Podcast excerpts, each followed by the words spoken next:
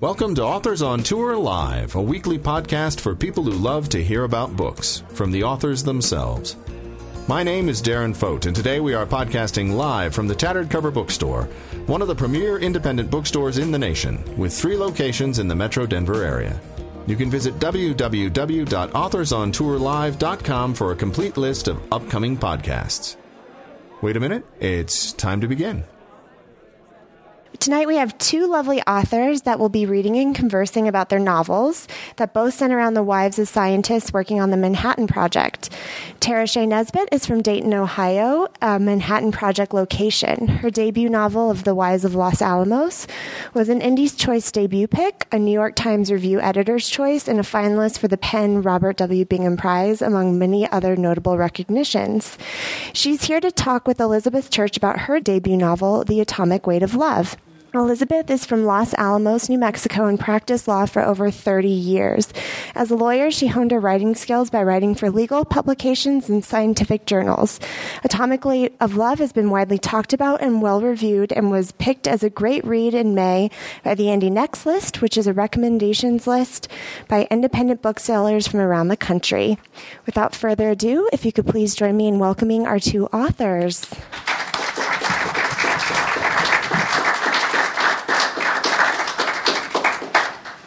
We talked uh, in the back, Tara and I, and um, Tara Shea and I, and what we'd like to do is kind of talk in general about our books, and then we have a conversation to have together, and please feel free to interrupt and ask questions, and we'll have, hopefully, uh, an interesting time tonight talking about Los Alamos and the changes in the world that, that have come about. So a little bit about the book from about my book, The Atomic Weight of Love. There are several themes operating in my book.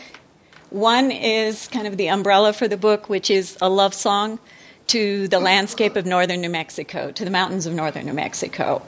It's where I grew up, and it's a landscape I absolutely adore.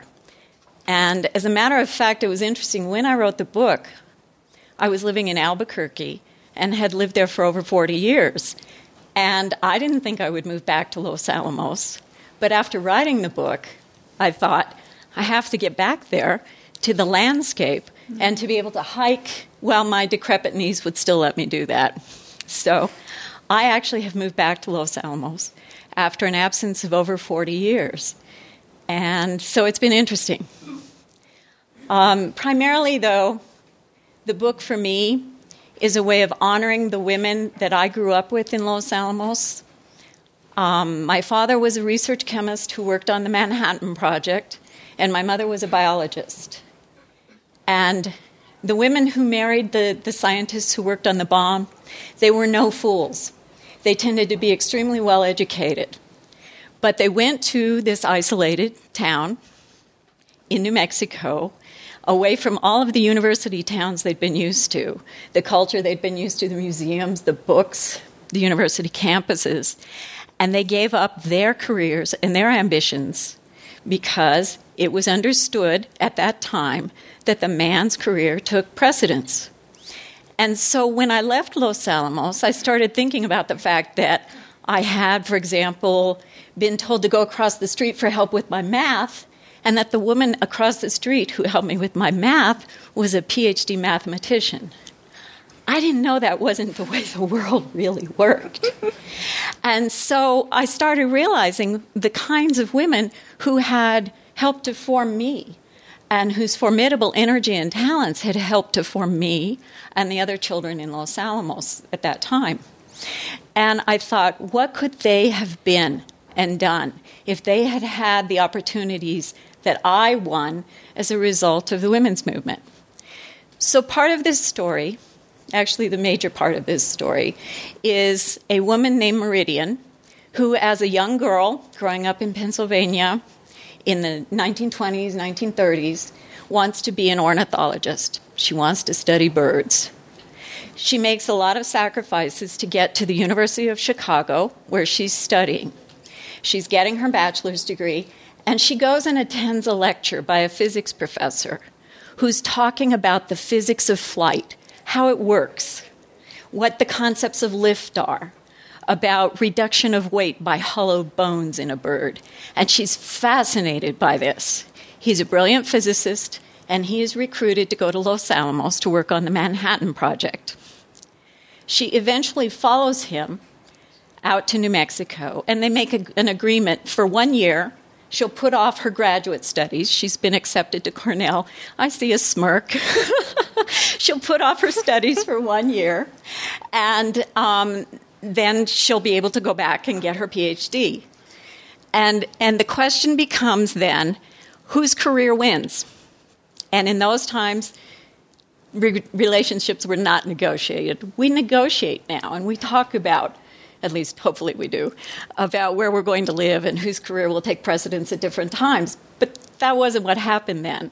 So this is a question about the sacrifices we make in relationships, the deference of dreams, and and and issues about how that happens and how where sacrifice in love is appropriate and noble and where it's self-abnegation and tragic.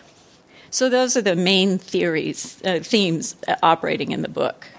And I'll just say a little tiny bit more, and that is how I came to write this book.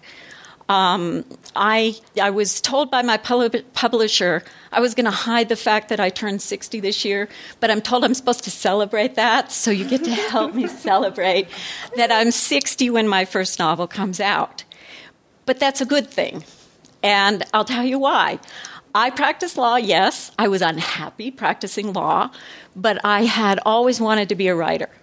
I wrote my first novel on my bedroom floor, eight years old, using my father's Royal typewriter. Um, I made covers for it. It was fully illustrated, and I kept writing. But if, when, I, when the time came for me to say, I'm going to be a writer, I listened to the naysayers who said, you can't make any money. It's impractical. You can't do this. And I went to law school because that's practical. And I was miserable. What finally got me off my square on the chessboard and told me where sacrifice was no longer appropriate and that life was short was that my husband died prematurely. I watched him die over the course of a year, and I watched him come to terms to some degree, who can, frankly, with the fact that he would never do certain things. And all the dreams that he'd put aside that would never be fulfilled, the places we were not going to go together that we thought we would go together, all of those things. So after he died, I thought, how do I bring some tiny fragment, some neutron of meaning to his death? And I thought, what I can do is not waste the rest of my life doing something I'm miserable at. I can take a risk and go after what I always wanted, and I won't die with the same kind of regret. And so that's what I've done. Um, I can say that I have a lot of insomniac nights where I think, oh, no. So you all have to buy my book because otherwise, you know, what what I have, I've made an arrangement where I can put my refrigerator box, if I'm homeless, behind the public library in Los Alamos, New Mexico, and get free Wi-Fi. So, but I'll have a smile on my face because I did what I thought I should do. So that's a lot of what this book is about, is not not letting your dreams sit on a shelf, but really going after them and having the courage to make your life feel fulfilled. I'm so glad that you mentioned that it was this love song to the landscape, because I felt that at every turn, um, how much you were honoring the place and how it was a story of love and grief and hope, and also where you where you take off. So whereas my books, The Wives of Los Alamos, starts in World War Two, Los Alamos. The women leave um, where wherever they came from across the country. They don't know where they're going, and they get to New Mexico, and it's how they establish the city and how they make do. Your book is going really from that point, and what happens during the Cold War, and how do they grow and change, and what changes and what doesn't change. So it's really lovely. Congratulations on the book, and I love your introduction. Um, I wanted to ask you questions to start things off. Um, first of all, how did you, because your story you have a lot of non-fictional elements, meaning that you grew up in Los Alamos and your dad was a scientist and you've returned there now. How did you decide to choose to write fiction rather than non-fiction? I, it, fiction was always my dream. I'd certainly been writing a lot of non-fiction, unless you count legal briefs, which probably are a mixture of fiction and non-fiction, if, I, if I'm being honest. Um, but I, I, fiction lets... and I'm not, I, and I'm speaking more to the audience than you, you know very well. It lets you play with things. It lets you put put things in an order that helps you to tell the story in a more meaningful, moving way.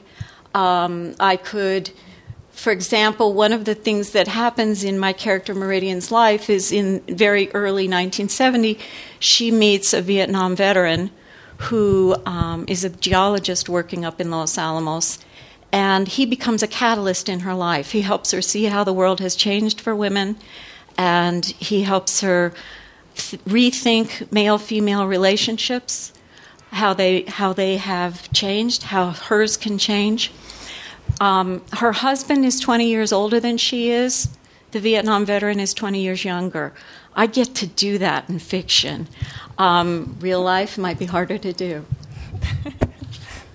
Okay.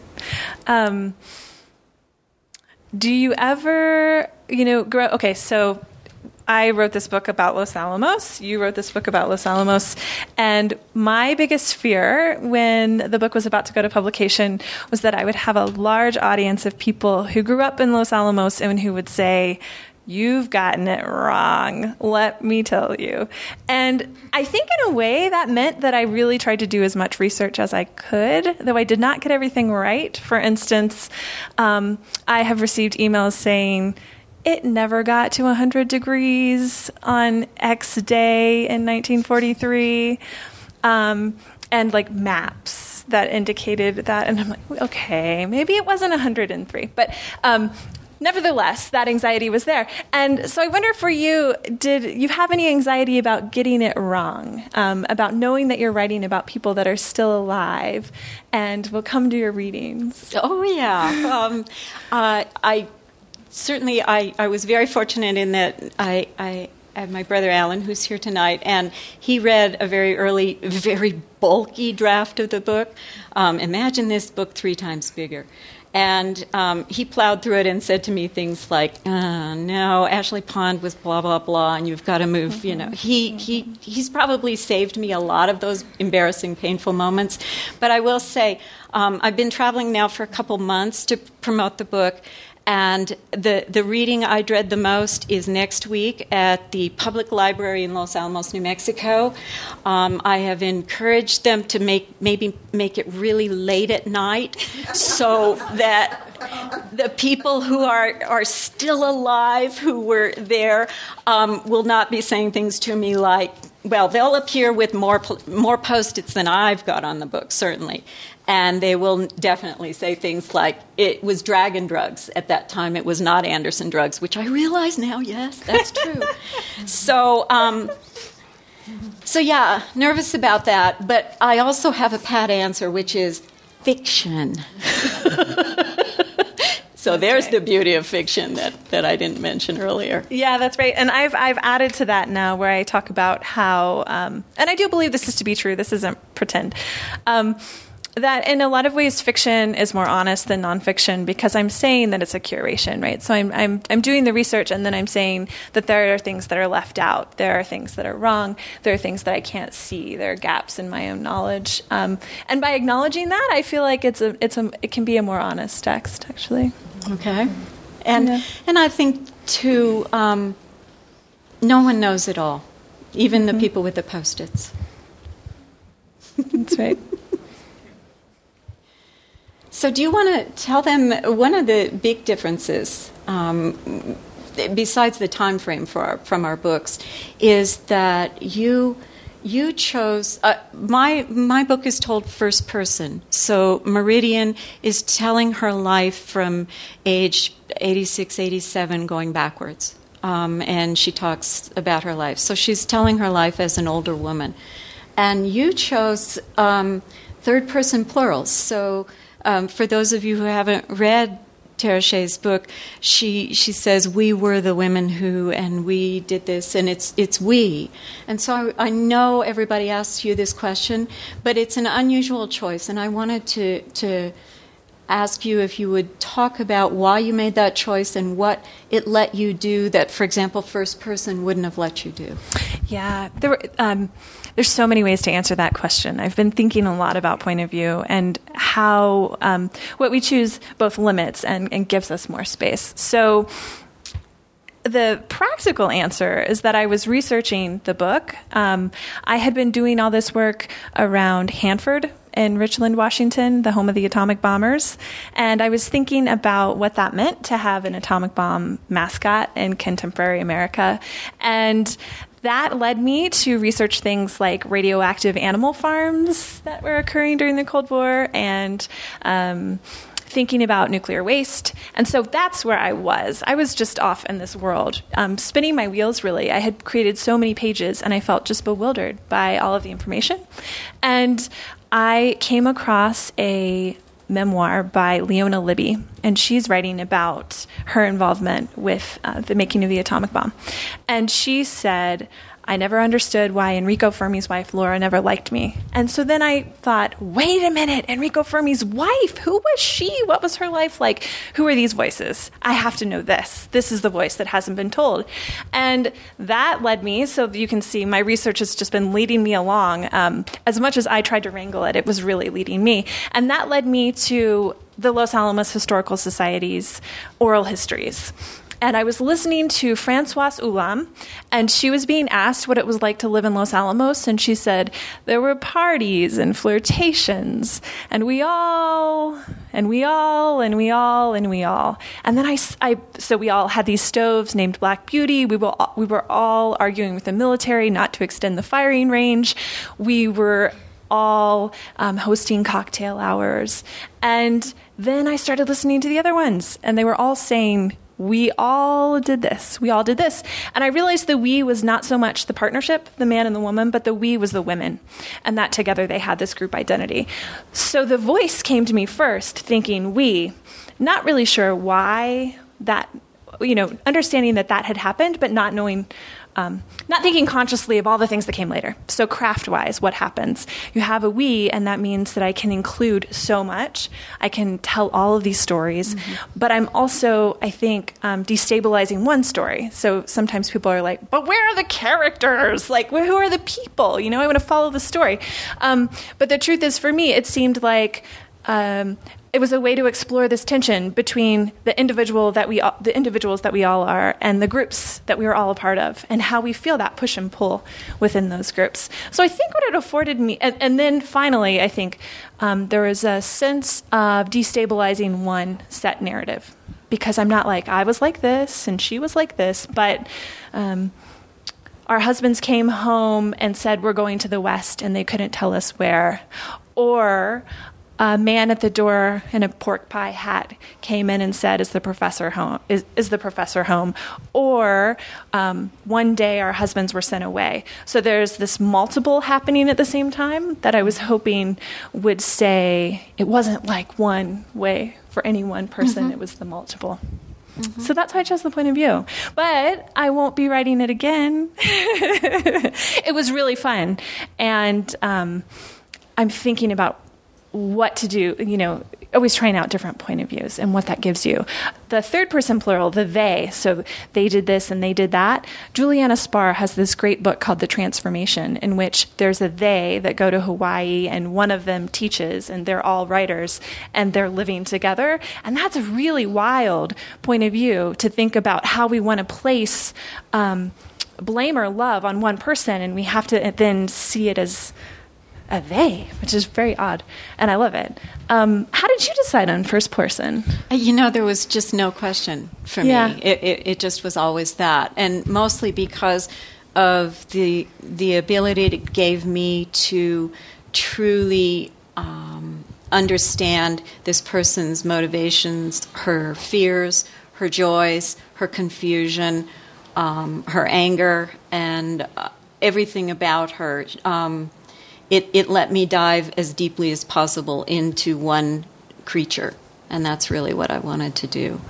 And and her perceptions of the world around her, whether anyone agrees with them or not, um, her perceptions of some of the other women in Los Alamos, um, the times where, for example, she was put down because she only had a master's degree.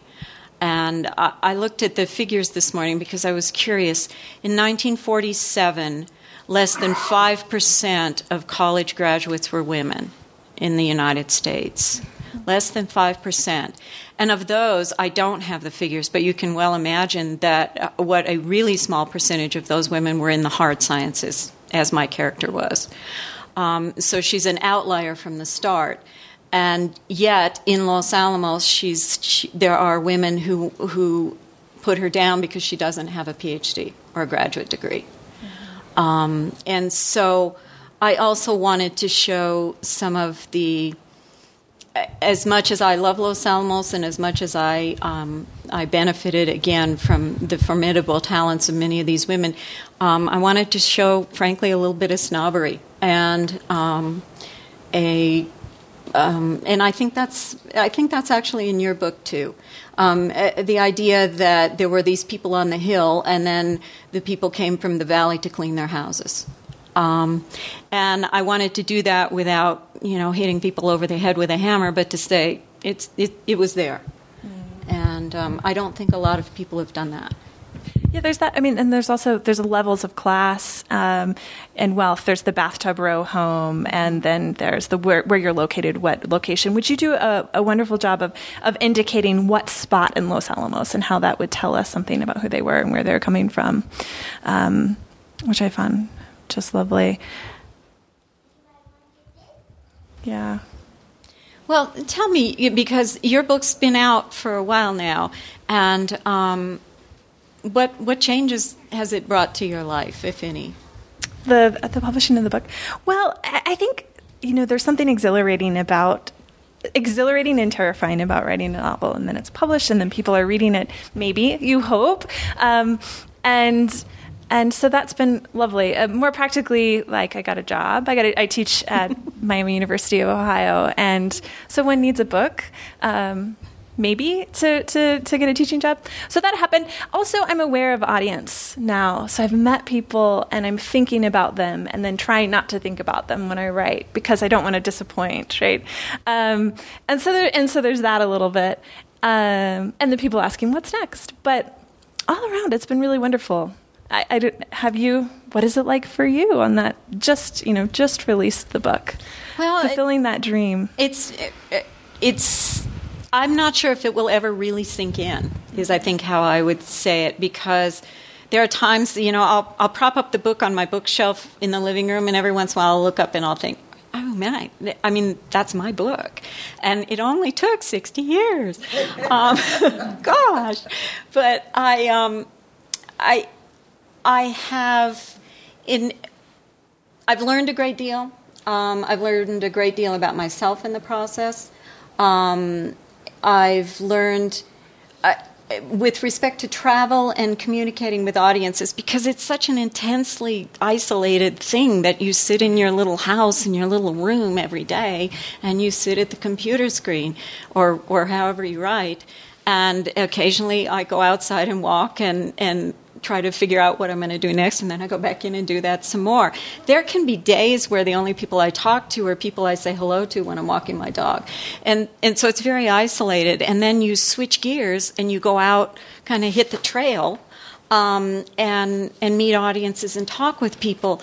It's really affirming to have people read your words and be moved by them and say that they were meaningful. That's That's exactly why I sit at that little table every day, is so that, that, that the stories will be heard and felt. And so that means a great deal to me that that's happened and that it is continuing to happen. Um, I found it interesting when I talk about how I see the world has changed for women. Um, there are younger women who, uh, for example, think that Alden is too autocratic. For example, he controls all the money.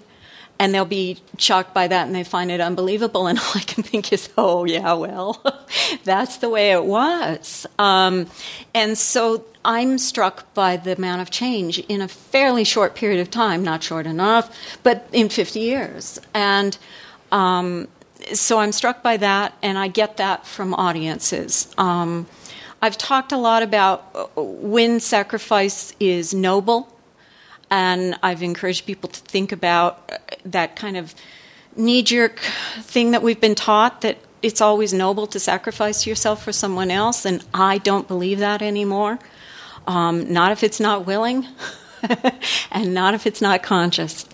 And I had a young man come up to, af- to me um, after a, a talk I did on the West Coast, and he said to me, oh, now I'm really confused, because I've thought it was noble that I'm supporting my wife who is an artist.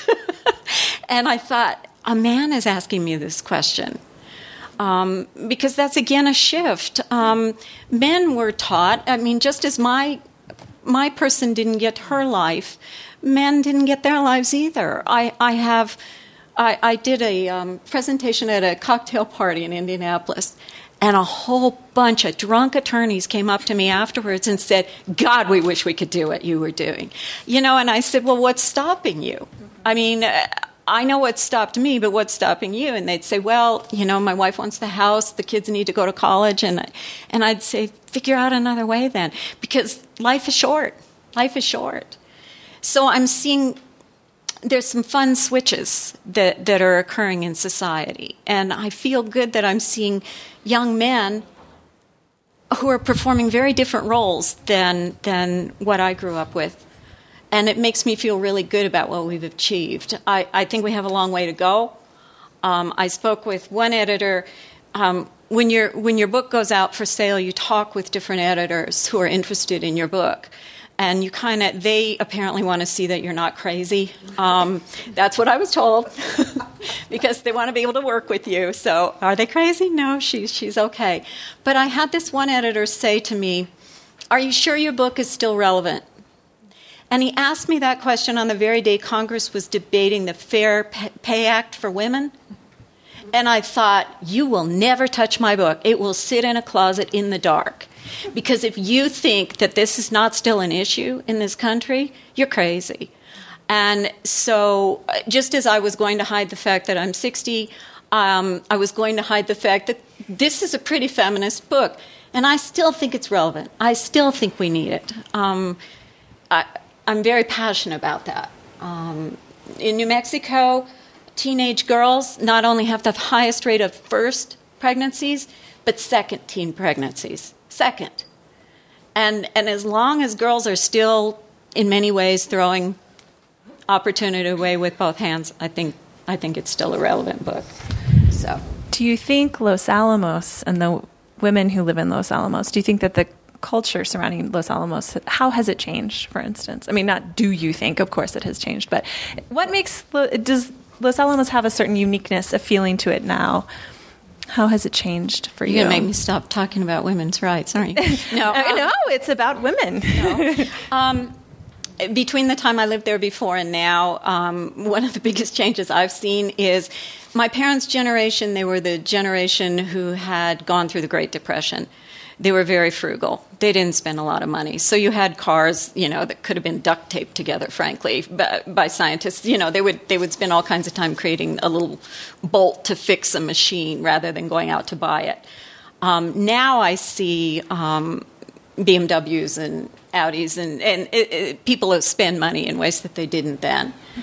And the other thing that I see is that the security that had kind of faded out is back to some degree because of nine eleven.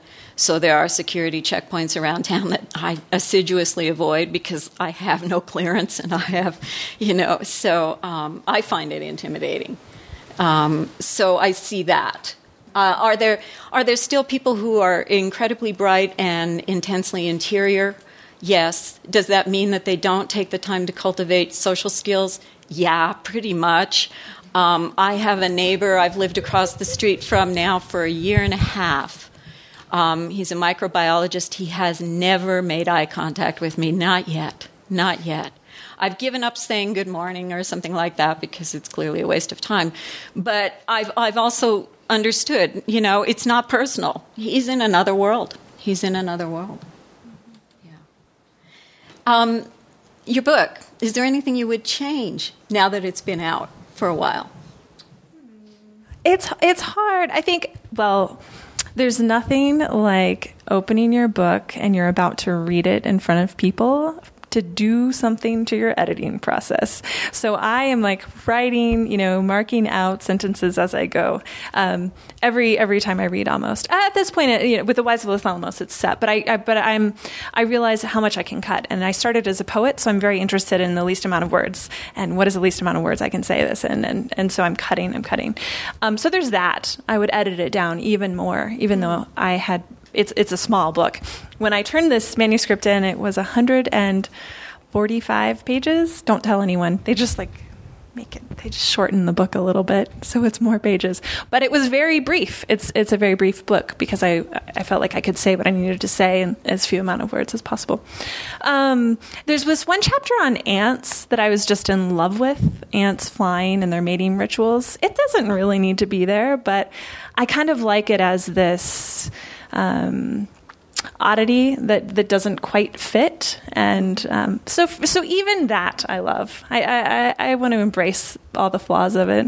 How do you feel about yours? Um, I would see. I'm different. I would want it longer. Hmm. Um, and and that's not just because I used to get paid by the hour to write briefs, and so it would take longer. That's not it. Um, I. I like detail very much. I'm very detail-oriented. That's how I see the world. And um, I, you know, I might put in even more about the crows. My character watches crows. That's she, she tries to adapt to the fact that she can't have a formal graduate education, and so she observes crows in a canyon in Los Alamos. And she, those crows for her tend to help her understand human relationships. She watches the pair bonding between crows. Crows mate for life. They aren't necessarily monogamous, though. And so she watches those kinds of behaviors. She watches how they take care of each other, uh, crows. And and just, um, I be, I'm fascinated by crows and their intelligence. And so I would probably risk putting even more about that in the book. It it's funny because that's been rewarding. A lot of people have said to me, I don't look at crows the same way after reading your book. Um, they're different to me now. And that's the best thing I could hear because they're extraordinary birds. The, the hard thing for me was not to put in things that Meridian wouldn't have known in her time that we know now about crows. Um, but, for example, they are capable of facial recognition. They can tell individual people apart. They can associate good and bad behavior with those people. And then they can even teach their young the same information. So they can pass it from one generation to the next.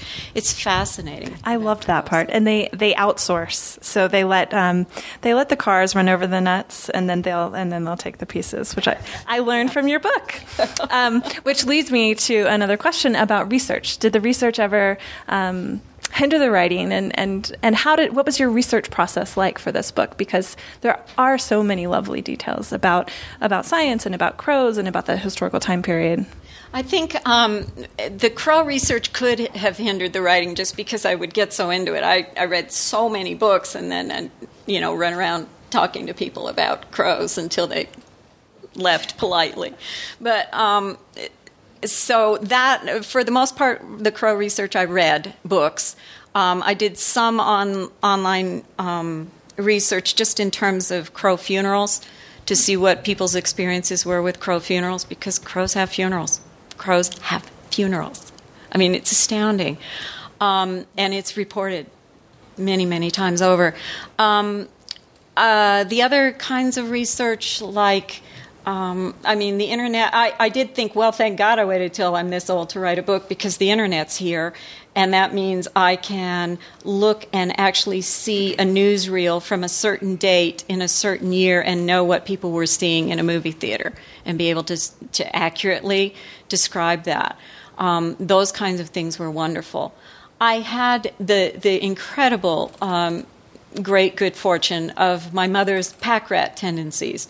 She kept everything. And so, for example, I had a Life magazine from the week after the bomb was dropped. And so I had that complete with the ads that I could describe. Um, I had um, a brochure that she'd kept from Chicago from uh, d- describing what was showing at the various nightclubs. So uh, people can pick on that, but it's in the brochure. Did you research first, right? Did you write, then research? Did you, all you were doing mix. It all together? All a yeah. big mix. And um, because I would come across something and think, oh, you know, I want to make sure that was really in existence then. Um, I mean, because a lot of this, too, is my memory. Um, not the forties, but after that. And I needed to double-check myself on things like that. So fashions were really fun to research because you can kind of do a little nostalgia trip and go, oh, my God, we really did wear those. I remember that. So that was fun. What kinds of questions do you all have? Hi. Yes, you said on a particular day it was one hundred three degrees, and somebody in the town said it wasn't. Well, where did you get that information? Oh, that's that was for me. Um, I'm exaggerating a little bit. I think it was one hundred one, and part of the pr- issues were that the. Um, I did actually research the temperatures when I was writing the book, but the temperature data was not stored by the same people. Now I forget the organization, but the same the same government organization that tracks weather and temperatures um, did not during uh, World War Two. So during those years, that information was, I don't know, a secret, but it was not found in the same way. So, so that's why I was. Um, Uh, pushing a little bit. But I also, uh, a lot of my research were oral histories. And so a great thing about oral histories is that people disagree about everything. It was like this. It was the safest place to raise a child. Um, we were behind barbed wire, and it reminded me of why I left Europe. So there were these these conflicts of information, and I was interested in how all those conflicts play out. So some of those conflicts were as simple as um, it was in the hundreds and we were sweating. And there was one, I, I really had about four women in mind that I spent a lot of time with as like I was researching them. And one of those women is Eleanor Jetty. And she, according to her, had fiery red hair and blue eyes. And you might know her. I don't know, because she stayed in town. She stayed in town for a long time. Um, And she wanted to be a uh, spy, but um, she she describes herself as wanting to be a spy, but never fit in. And she was a she was a talker, and she, you know, feels like she socially ran the town and did horseback riding and all of that. So she was an exaggerator and a great storyteller. And for her, it was sweating and so hot all summer. And so that's where I got my research. Part of where I got my research. Yeah.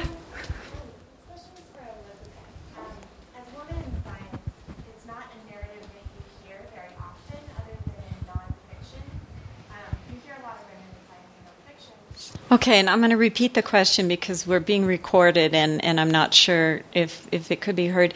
But basically, the, the question was, um, it's not often, it's not common to have stories told about women in science, and how did I choose to to do that? Um, I wanted her to be a scientist just as her husband was. I wanted her on equal footing with him. Um, and I wanted her in a hard science because that would be something he would respect, um, and, versus something like psychology. Um, and I knew I wanted to do birds.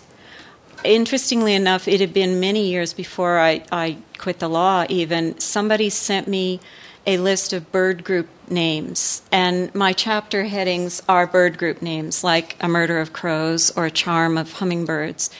And when my friend sent me that list, I thought, someday I'm going to write a book and use those as chapter headings because they're so beautiful and they're so poetic. So I knew I wanted her to, to be involved with birds. I also, um, I am again, I'm going to hop on my women's rights um, horse. Uh, women in science, we need them. Um, we need to encourage girls to do that. This was a woman who was trying that at a very early age, and sh- early on she received support, but then the support fell away. And I, I think um, I admire people of scientific bent who have that capability. I certainly grew up steeped in science with a chemist for a father, a biologist for a mother, and then all the scientists on my street. Um, you know, there was a, uh, a chemist, a physicist, another chemist. Just uh, that was th- just my street in Los Alamos. And and so I absolutely love science. And again, the detail observation, scientists observe, um, maybe not social skills, but they do observe. And so I wanted her to be acutely observing her environment and able to pass that on to readers to help bring them into her story. Is that good? Okay. Yes? I'd like to follow up on that. Um, you said your mother was a pack rat, and so you got hard information from her. What did you get in stories and that other stuff? Okay. Um, uh, I started writing the book to her enormous fear, because I had quit the law, and she thought, oh, you know, I thought I had all my kids squared away, and now here's one at this age, and she's doing this ridiculous thing. Um, it was. It turned out to be the last year of her life when I started writing it, and I would go up to Los Alamos and talk to her some about her impressions, for example, of the first time she went into the town through the front gate and what it looked like to her, um, how that felt. Um, to to go when there's still tanks at the gate, um, how that felt as a civilian to go into that environment. So I got those kinds of details um, from her before she died. What I also got from my mother was um, a, a rather personal note, but m- my father died very young, and he was he was in the lab, and the moment he died, we weren't in the lab anymore. Um Because his employment had ended, we were not part of that class, that that stratum in Los Alamos. She was a school teacher, and that's how she supported us, and she kept us up there in large part because of the schools, which were extraordinary. But what it meant was my mother was an outsider. Um, and at the time he died, she had a bachelor's degree. And so what did she do? She got a National Science Foundation grant, and she hauled four kids in varying combinations for four summers to the University of Montana, and she got a master's degree in biology. And she did that in her late forties. So one of the things I got from her was what it was like to be up there, but what it was like to be up there as an outsider, and um, and the incredible, phenomenal strength of the woman. So... That's a great story. I wish I would have asked it. I'm so glad you asked that question. Yes? I wanted to get both of your inputs. The choice of the word wife is very interesting. It's the couple I wanted to talk about. And you brought up the isolation of the job, Manhattan Project. Tell us what you believe uh, the benefit of the married person was to have a spouse in Los Alamos, and whether there were a lot of bachelor scientists, or I assume there were two types, there were married and bachelor scientists. So elaborate a little bit on that. So the question is to elaborate on the, the potential benefits the of being of married, the, the role of the wife. The role of the, the role of the husband with the wife, the scientist with the wife. So talk about the scientist, the male scientist, the one that is married. Um, you want to talk? I'm pausing. I'm thinking. You got something? Oh, I'll, I, I will always talk. Um, I, it's interesting because my father was there as a single man before my mother came up and joined him. Um, he was actually drafted, and so he was in the Army, and he was a bachelor scientist up there. Um, and then she came up after the war. and joined him. So I can say from his vantage point, um, you know, he was in a kind of barracks situation versus getting to live in a house with somebody who cooked him good meals. Um, so there was that, and living with a bunch of men versus living in a partnership. Um, in the long run, I, I you know, I, again, I think a lot of men achieve, uh, historically, a lot of men achieved what they did. Think of Wordsworth with his sister, because there was a woman doing so much for him. Um, and so do I, th- I think men achieved more because they had a spouse, um, providing them with support, providing them with intellectual um, fulfillment. Because these, again, these women were intelligent. They chose women who could talk with them, who could appreciate what they were doing. And maybe they couldn't tell them the intricacies of what they were doing, but these these were women who could have substantive conversations, even if it was about politics or something more man- mundane, um, and, and fuel them in that way. Yeah, and I'll add on to that. I, I think it also, uh, like any marriage, depends on what your marriage is like, right? Um, if you have a marriage that is complicated and not doesn't doesn't feel good to go home to, I imagine that adds conflict and would would harm your work situation or put you more in the lab. But um, what I what I encountered was that a lot of the women seemed to be navigating socially and communicating to one another, and then going back to their husbands in a way that wasn't happening in the lab. So, for instance, um, Laura Fermi was working, um, she talks about working uh, at the hospital, and she was stamping the secret on things. And so she was able to go home and say, Enrico, did you know that such and such? And now this is her recounting the story, so I imagine he knew. But um, she said, do you know that such and such got moved to this other location? And and she would say, no, he never knew anything. Like he never knew the, imp- he knew some things, but he never knew the important things like that. Um But she she liked to tease him a lot and tell stories about teasing him. So so it seemed to me that the women were creating the town in this way that a lot of the scientists uh, were not. But there were also female scientists who were doing the work and doing both. And I think that there's still a lot of crossover to a woman who's working a full-time job and taking care of her family, in which they're doing both. Um, so it's it's not a one-size-fits-all, fits all, but it's a great question to think about.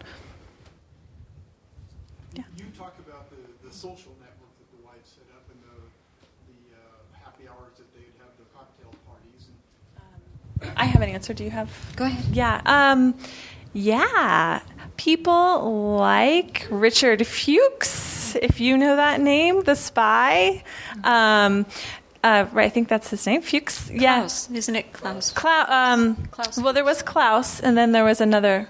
Well, okay. Richard Feynman, though? No, I'm not. Or, There's okay. Klaus and Fuchs, I believe. But anyway, um, alas, the there there were instances where, and I'm kind of kidding because this was an instance in the in the memoirs that I read, women who said this person, they, they were asked to find spies constantly, to listen for people who would be telling something, right? But they never knew what to be listening for. Um, but there there was this guy that really didn't draw much attention to himself. He brought over the best records, and he offered to babysit all the time. That was the spy. He was single. So um, so there was that. But I do think, like, Feynman, of course, his wife was in a sanatorium, and so there were people whose partners were not with them. Um, and because I'm writing about the wives, I didn't do a lot of information about the single men. What are your additions? I don't, I don't know that I have a lot to add to that. I'm, I'm not... sure, to the degree that, that they were mixed together. I'm I'm really not. Um, my impression was that, that they stayed rather separate, but, um, you know, I, I just don't really know. There were kind of community things like concerts and dances that I think everybody came to. Yeah. Were there any female um, scientists, and what was that like for them? I had a question. Were there any female scientists? And uh, during World War Two, yes. Um, I don't have a ton of information because not a lot of them were writing their stories, and they had since passed, the women that I had, um, when I was trying to locate women. But um, I know that there was one woman who um, is talked about by the wives as like having her skirts up a little too high and dancing all the time, and she plays music. And there was a bit of jealousy that seemed to arise from the way that she was able to be intimate with their husbands in a way that they couldn't, because there was this secrecy shrouding what are, what are they building. Um, and that woman actually uh, went on to oppose atomic bombs and to revolutionize the dairy industry in China. So that's one. um, that was not exactly typical, but... Um, and then some women went on to write that Leona Libby worked on the Manhattan Project. Um, Leona Marshall Libby, she, her name changed when she married, but she went on to... Um, Right to stay with the kind of work she was doing, and then to write a book about, um, you know, celebrating the creation of the atomic bomb. So those are some of my accounts. What do you have? Well, and I'm thinking most of those women were single, weren't they? I mean, the the women scientists who actually got to work were single for the most part. Libby, that's that's yeah. my knowledge. Leona Libby was unusual in that um, she was very pregnant when she was at Hanford in Richland, Washington, and she was doing an experiment and timing her contractions at the same time. Uh, nevertheless, she was pregnant, working in radioactivity, whatever, but she was waiting, um, when can I go to the hospital? So she was one that I know, but yeah. But she was at Hanford? She or? was, yeah. Okay. But she was yeah. working on the Manhattan Project, okay. but she was, at, she was primarily at Han- Hanford. She was at the University of Chicago and studied mm-hmm. under Fermi. Okay, okay. I'm just thinking of women in Los Alamos, and I'm I'm just thinking that again, the cultural the cultural requirement was that the woman devote herself to the children if there were children, and and so it would have been very very difficult to have both the career until later. But there were women that yeah, there were P H D P H D chemist women, and they just weren't. They weren't working in the lab, or they were working in the lab and asked to take typing tests. I mean, they were asked to work in the lab to take a typing test to become a secretary or calculator. So there, um, the other thing I experienced were married women who were working far below the experience that they had. I did get something interesting from a friend recently. I found these figures just extraordinary. Um, the government... Um, Purple Heart medals. Um, you get wounded, you get a Purple Heart medal.